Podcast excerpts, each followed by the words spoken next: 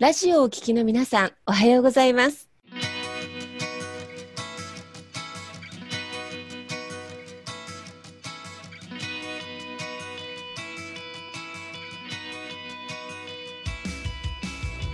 FM 那覇より毎週日曜日9時30分からお届けしております坂本典彦のラジオ経営塾が今日も始まりましたこの番組は20年間で1万人の起業家、経営者を指導してきた坂本典彦先生があなたの経営に役立つヒントや最新の情報をお届けする番組です。坂本典彦のラジオ経営塾。今日も最後までお楽しみください。今日も始まりました。坂本典彦のラジオ経営塾。パーソナリティは中田民子と根葉智美がご一緒させていただきます。はい、えー、では坂本先生根葉さん今日もどうぞよろしくお願いしますお願いします。はい、よろしくお願いします。はい、よろしくお願いします。先生ですね、やっぱりあの、最近ね、まあ、どの記事見てもやっぱりコロナの記事が一色なんですが、あ実際に経営もすごくね、どの会社さんも大変な時期だと言われてます。で先生、あの、坂本先生もね、30代で起業されて、まあ、ゼロから本当に年商5億まで成長させて、ただ、あの、自由満帆だったわけだねっておっしゃってて、確か先生38歳で一度社長を辞められたっていうことで、はい。スタートされてらっしゃるんですね。うん。で、要は、いわゆる逆境ですね。そんな時に、まあ逆境と言われるそういう時にですね、あの、例えば偉大な経営者様から学ばれたりとか、周りの先輩から学んだりとか、何かこうタイミングポイントがあったのかなっていうことで、ぜひその辺の支えてくれた言葉とか学びについて今日も存分お話をお伺いできればと思うんですが、先生よろしくお願いします。はい、よろしくお願いします。そうですね。まあ今ね、このコロナで、まあ経営本当ね、見直したりとか、えー結構ね、あの、事情的に結構きついという方もね、いらっしゃるんじゃないかなというふうに思うんですけれども、えーまあそういう時にね、まあ本当どうね、見直していけばいいのかっていうところをちょっとお話できたらなと思います。で、私もまあさっきお話あったように、えっ、と、まあ30歳の時にね、起業しまして、で、えーまあそこからまあ約7年、8年ぐらいかな。はい。あの、まあ会社をやってきまして、で、まあ、あの、一番いい時で、まあ、年商5億ぐらいまで行ってたんですけれども、で、まあ、当時メインでやってた事業としては、まあ、会社としてはまあ3つやってたんですが、まあ、メインの事業が、えー、まあ、ビジネススクールの事業ですね。はい、やってまして。で、まあ、それ以外にも、えー、まあ、不動産のね、まあ、賃貸とか、えー、なんだ、あと、えー、まあ、速読の講座とかですね、飲食店とか、ちょっといろんなのを 手を広げて、結構いろいろやってたんですけれども、で、まあそういう時にね、あのまあ社内が、まあ人が、まあ40年、40人ぐらいまで増えてきたので、まあ、それで一回ね、あのちょっと方向性をどうしようっていう話になってきて、で、なかなか幹部同士の方向性がまとまらなかったりとかっていう形で、えー、まあ僕38歳の時に一回社長辞めるっていう形になったんですけれども、あのーで、まあそれまでね、精神誠意込めてやってた事業を、まあ、社長離れないといけないっていう風になりまして、で、まあね、まあどうしたもんかなっていう形で、で、でもまあ、逆に僕はその経験があったんで、まあすごく良かったなって今むしろ思ってまして、あのやっぱりあの、よくね、あの考える発想で、僕はまあ、あの、考える時に大事にしてるのは、そのゼロベース思考っていうのをよく大事にしてるんですけれど、一回ゼロにするっていう。うん。あの、今までのいろんなしがらみとか、いろんなものがあるんですけど、やっぱそのゼロベースで一回考えるっていうのすごく大事で、で、やっぱその経営者って常にそこをすごく大事かなと思って、そもそもゼロになった時に、ゼロで考えた時に、これを、この事業本当にやりたいのかとか、ね、ゼロだったら、どの方向に行きたいのかっていうのを考えるってすごく大事かなと思います。やっぱりしがらみの中でずっと発想してると、やっぱり発想自体もちっちゃくなっちゃうんですよね。うん。で、あの、で、まあ僕はね、なんかまあ、福岡福岡一回そのまあ会社の社長を辞めるって形になったので、まあ改めて、まあね、ゼロベースになったっていうのもあるんですけど、まあ会社をどういうふうに、ね、自分が事業っていうのをどうしていきたいのかっていうところをまあ考え直す、まあきっかけになって、で、あとまあもう一個考え方として一個あるのが、その有理論っていうのがあるんですけど、うん。有理論って何かっていうと、まあ、えー簡単に言うとまあ、その自分の、その、ね、今やってることの、やりたい原点って何っていうのを、まあ、掘り下げて掘り下げて、で、一番原点のところまで掘り下げて、で、そこからもう一回、えー、再構築していくみたいな。うん。一回原点のところまで掘り下げて、何のためにやったのか掘り下げて、で、再構築していく。まあ、この U の字みたいになんかなっていくっていうのが、まあ、U 理論っていうものなんですけれども、なんで、まあ、そういう時に、まあ、そもそも論としてなん、僕はどういう事業をしたいのかっていうのを、えー、まあそうですね、38で会社辞めて、まあその前、まあ2年ぐらいかな、40歳ぐらいまでの時で、いろいろ、まあ試行錯誤してね、新しい事業もいろいろやってみたんですけれども、あの、なんかやっぱうまくいかないんですよね、そういう時ってね。あの、で、その時やってうまくいかなかった事業って、やっぱお金を稼ぐためにやったやつはあんまうまくいかなくて。はい。なるほど、なるほど。あの、その時やってうまくいかなかったのが僕は英語講座なんですけど、なるほど。うん。そうそう。英語講座を立ち上げようと思って。まあちょうどうちが、まあただそれ頭で考えたら正しかったんですよね。その英語講座うちがやるっていうのは。あの、えっと、まあ、まあ会社3つやってて、そのメインの会社の社長をちょっと辞めて、で、残った事業でやったのが、まあ速読の講座をやってたんですけれども、で、そこで結構、その速読の構造を結構当時紹介してくれてるのが、その英語のそういうメルマガとか書いてる方が結構紹介してくれたんですね。で、そういう英語系のビジネスをやってる方が結構多かったので、じゃあそこになんか英語の商材を作ったらなんか売れるじゃないかって思って、で、自社で、まあ、英語の教材を、まあ、作ろうっていう形で、で、まあ、英語の先生を引っ張ってきて、まあ、作ったりしてたんですね。うん。ただまあ、で、それ最初、まあ、ちょっと売れたんですけど、なかなかその後、売れなくなってしまって、まあ、1年ぐらいで結局売れなくなっちゃったんですけど、まあ、何が一番原因だったかなって、売れなかった一番原因かなと思うと、やっぱ僕がね、あの、そこに対して情熱がなかったっていうのがうん、一番原因かな。そう。僕が、あの、英語全く興味ないんです。うんあの、英語上達、僕、あのね、学生の頃から英語の点数が悪くて全部、えー、受験も失敗しましたから、うん。だ。から英語全く興味なくて、で、僕が今更頑張るよりも、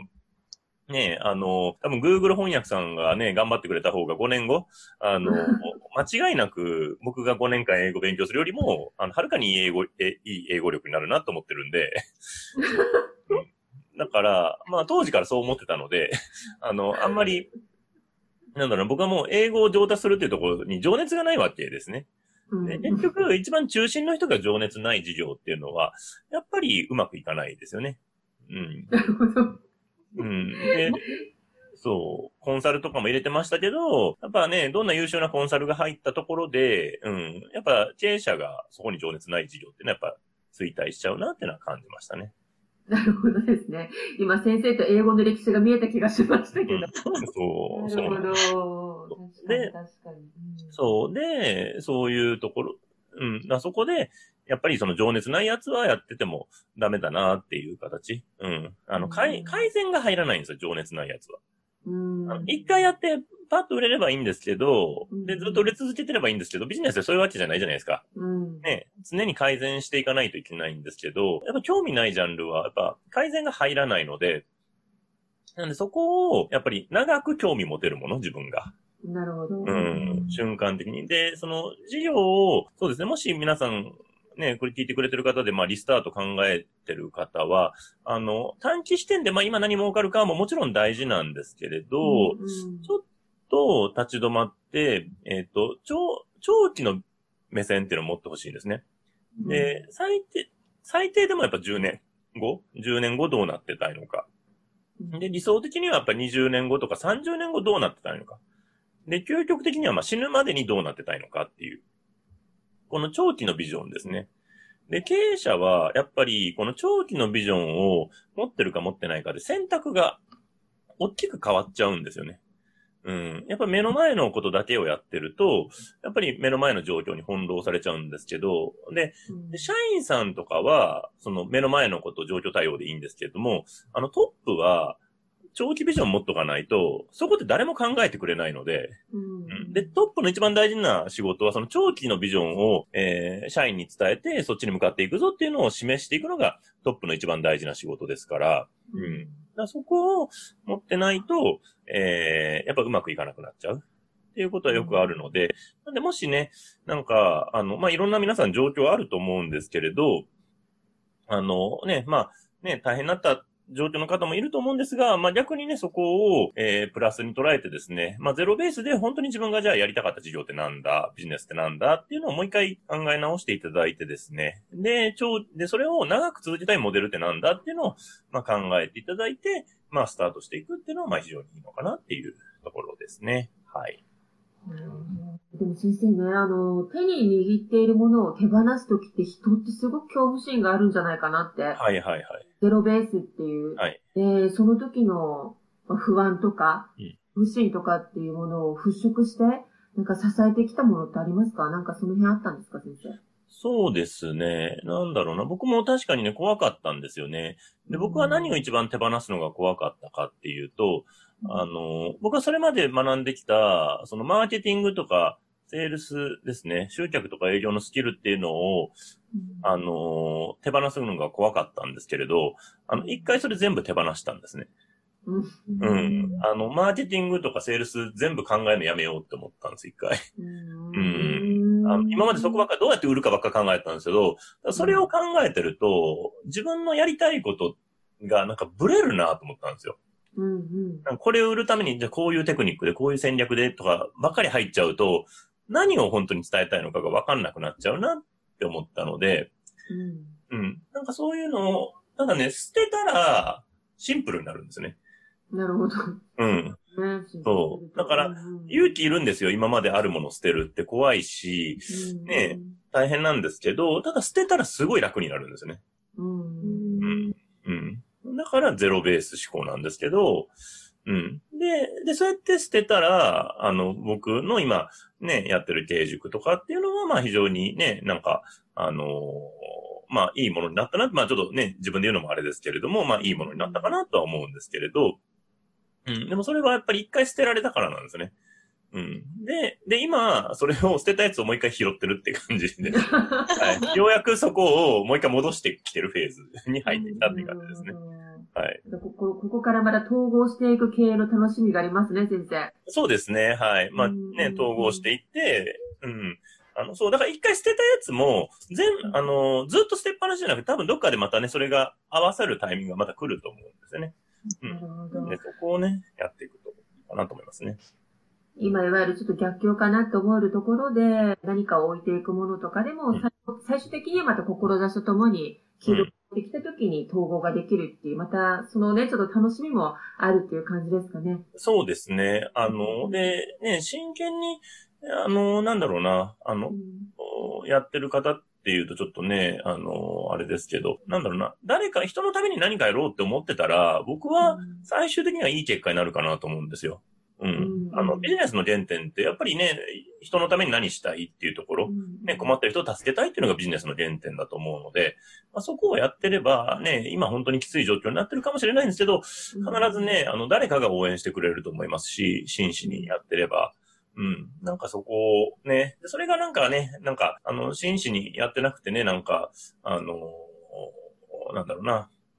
うん、ちょっとね、横島な気持ちでやってるとね、あんまり応援してくれる人もいないかもしれませんが、ん誰かが応援して、うん、ね、ちゃんとしたね、素直な思いでやってれば、誰かが助けてくれるかなと思うので、うん、そこを持っていくのが大事かなと思いますね。なるほどですね。大事な原理原則を聞かせていただきありがとうございました。はい。はいでは、レハさん、ここでですね、レハさんからの Q&A ということで、はい、よろしくお願いします。はい、ありがとうございます。今日の Q&A は私自身のちょっと経験も含めてっていうご質問になるんですけれども、企業に必要な営業力ってどんなものですか、っていうところなんですが、ちょっと私自身も振り返った時に、起業しようって思った時って、営業って全く別物っていうふうに切り離して考えてしまってたんですね。でだんだんこういろんな話を聞いていくうちに、あ、起業って営業もできないとダメだって知識がないとそもそも成り立たないっていうのに、はっと気づいた瞬間があったんですけれども、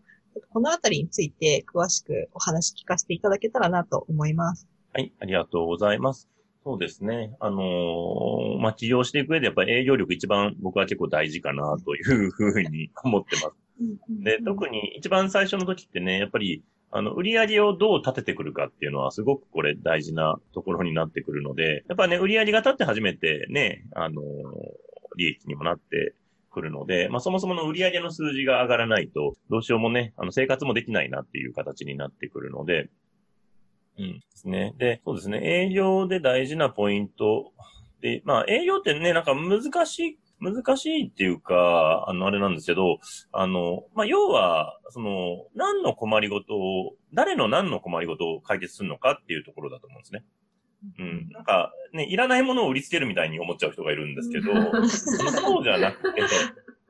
うん、本当の営業っていうのは、困ってる人の悩み解決をしてあげるお手伝いという形ですね。はい。まあ、そこをやっていくのが営業っていうお仕事だと思いますので、で、これってビジネスの原点だと思うんですね。うん。あの、自分がね、作る商品とかサービスも、とか、まあ、ね、なんか代理店で扱うにしても、誰かが困ってる人がいて、それを助けていくっていうのが、まあ、基本だと思うんですね。なんで、まあ、そこをしっかり考えて、で、あとそれを、あともう一個大事なのがやっぱ数っていうのが結構大事になってきて、それを何人の人を助けたいのかっていうところですね。はい。で、この助ける人の人数が、え売り上げっていうところに関わってくるので、うん。そこをね、どう考えて、まあ、戦略組み立てていくかっていうのは非常に大事なとこかなと思いますね。うん。確かにこうやってなんか、今、細かく説明してもらうと、あ、そっかそっかって思えるんですけど、うん、やっぱりなんか最初のうちって全然、なんか別物？営業の人が、営業のできる人がいるから、私はじゃあ全然営業には関わりません。私はできない。みたいな、はい、もうなんかポジションじゃないけど、はい、なんかもうそこ、パッツリ、なんだろうな、分担みたいなイメージが強かったんですよね。はい、はい、はい、はい、はい。そのあたりってどうですか？そうですね。なんで、やっぱり最初はね、社長が売れた方がいいですね。あので、営業のところも、いきなり代行するって結構難しくて、うん、で、で、社長が売れてないものを社長以上に売れる人って、結構少ないんですよね。よっぽど商品が良ければあれなんですけれど、なんで、あので、どう、で、どういう人が、まあね、どういう悩みを持って買うのかっていうところがあるので、そこを、あのうん、じゃあ売ってくださいっていうのって結構難しい。まあ、よっぽどね、ちゃんとパートナーシップ組めて、あの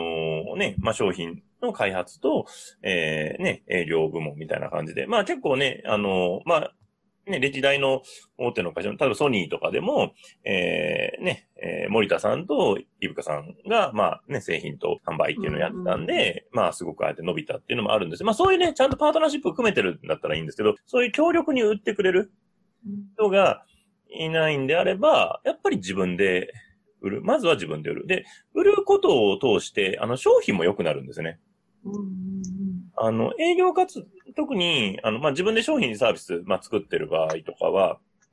特に、売ることで、お客さんのニーズが分かってくるんですよね。あお客さんってこういうものが必要としてるんだなっていうのがあるんで、じゃあ自分の商品サービスにこういう付加価値をつけられないかっていうのを考えていく。サポートつけられないかなっていう。で、そこがまあ独自性っていうものになってくるので、だから営業活動っていうのは、実は、その商品作りにも非常に役立ってくるっていうところですね。はい。そういった面があるかなと思いますね。確かに。使わないともったいないぐらいな感じですね。うん、そうですね。はい。どうでしょう、この辺、中田さんは。そうですね。うん。営業ってなんかそんなに特殊な感じ、私ずっと営業長いので、うんな感じではなくて、本当になんかこう、悩みをその商品やサービスを通して解決をサポートする仕事っていう部分ですもんね、先生。うん、そうですね。はい。うん、うん、うん。なので、そう。ただ、あのね、この商品がいいですよって一辺倒だと伝わらなくって、 No need, no presentation っていう言葉があるんですよね。だから、やはりお話をうまく喋れなくてもいいから、お伺いさせていただいて、どの辺困ってらっしゃるのかなって、どの辺を欲しく、どの辺が欲しいって考えてらっしゃるのかところに、商品やサービスをちゃんと落としてあげるっていうところの、と、両方必要かななんて思いますけど、いかがですかね、そうですね。やっぱりなんか営業の、その、なんだろうな、お話聞くときって、やっぱりなんかこっちから話すんじゃなくて、話してもらうっていうのが大事っていうのを一個キーワードで聞いたことがあって、やっぱりなんかどれだけその人に寄り添えるかじゃないけど、本当に何を必要としているのかっていうのをちゃんと聞くっていうのが、なんか耳を傾けるっていうところがすごく大事なのかなって最近は思ってます。うん、そうですね。あの、聞くところはやっぱり非常に大事かなと思うんで、なんで、まあ、あの、やっぱり世の中の人がね、何に困ってて何に悩んでるのかっていうのを、まあ考えていく。だから起業家って本当は僕はいい人かなと思ってて、うん。あのね、わざわざ、えー、ね、人の悩んでるところを聞き出して、それを解決するものを作っていくっていうことなので、あのね、お困り解決をすると。ね、で、で、悩んでること、困ってることを解決して、まあその対価としてお金をいただくっていうことで、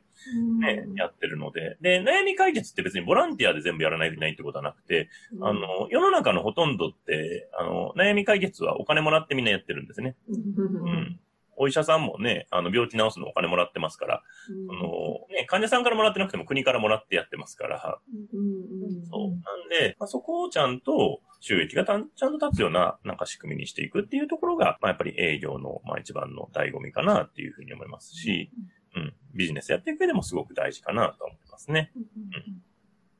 皆さんね、なんか営業初心者っていう場合って、どうやって学んでいけばいいんだろう、営業ってっていう部分もある先生、その辺はいかがですか？そうですね。僕はなんか、本当何でもいいんで、ちっちゃいものを売ってみるっていうところかなとは思うんですよね、最初ね。本当あの、難しく考えずにね、なんか、なんか売れたっていう経験がすごく大事だと思うので、あのー、ね、それこそメルカリとかヤフオクとかでね、家にある、いらないものを売るとこからでいいでしょうし、で、あと周りの人にね、なんか、それ、をね、売ってみるところからでもいいかなと思うんですよね。で、で、なんか周りの人に売ったらなんかね、嫌われるんじゃないかって思う人いるんですけど、その嫌われる売り方をしちゃうと嫌われるかなと思うんですが、あの、いらないものを押し付けてね、売りに行くとちょっとあれなんですけど、あの、こういうの興味あるって聞いて、ないって言われたらもうそれで下がりますし、あるって言えればね、まあこういうのがあるんだよっていう形で教えてあげるっていうか、教えてあげるっていう感じですよね。で、それで、ね、あの、相手がどういうね、反応していくのかっていうところを引き出していくっていう形でやっていくと、まあ非常にいいのかなとは思うので、うん。なんで、困りごと、悩みごとをぜひ探していただけると、あの、で、それを解決してあげるって思うと、営業はすごく、えー、楽、楽というか、まあ楽しいものになるのかなっていうところですね。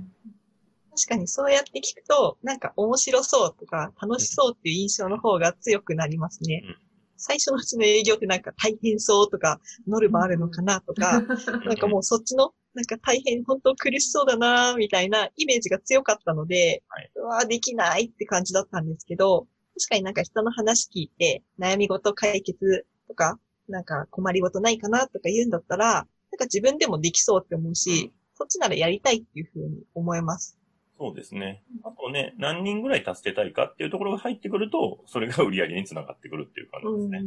そう。なんでそういうね、目標も自分で、あの、だから人に決められた数字は面白くないんですけど、自分で決めると、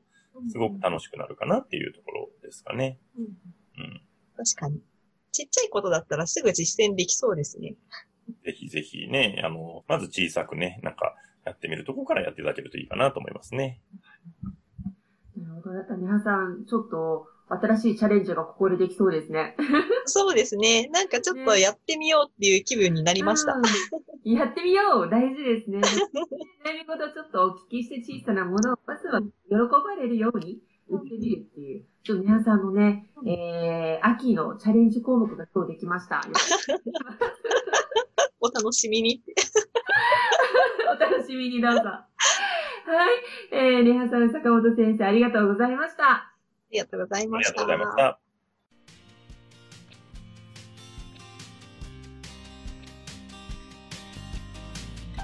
この番組では企業や経営についてのご質問を募集しております。こんなことで悩んでいます。